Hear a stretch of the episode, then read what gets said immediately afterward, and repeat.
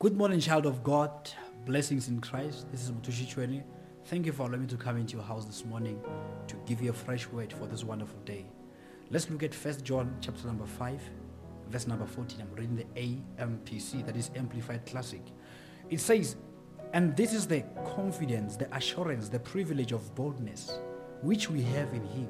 We are sure that if we ask anything, make any request according to His will, in agreement with His own plan, He listens to and hears us. Praise the Lord. Glory be unto God. And if since we positively know that He listens to us in whatever we ask, we also know with settled and absolute knowledge that we have granted us our present positions the request made of Him. Child of God, look at the scripture. It just tells you if you pray according to the will of God, He will listen to you and He will answer you. So, the secret of praying answered prayers is you pray according to His will, you pray according to His plan. So, what is important is to know His will for your life, to know His plan for your life. Jeremiah 29 says from verse 11, For I know the plans that I have for you, not to harm, but to prosper you and to bring about the future you are hoping for. And, and he says that, when, now John says, when we pray according to his plan, not our own plan, his plan, God listens to us. Have you ever been wondering why you are praying and it seems like your prayers are not being answered?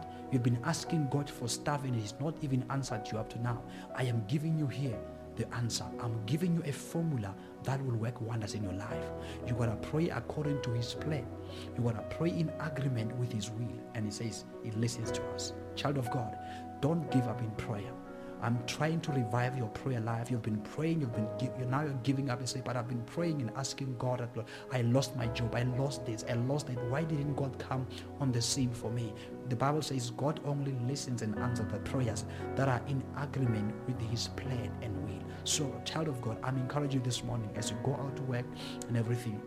Start this day today knowing that from now on, when I pray, it must be according to the plan of God, not my plan. Because remember, He purchased you, you know, by His own blood. You are no longer yourself. You belong to Him. You are yes, you belong to God. You are no longer for yourself. You are for Him because He's the one who who ransomed you. You know, He's the one who delivered you.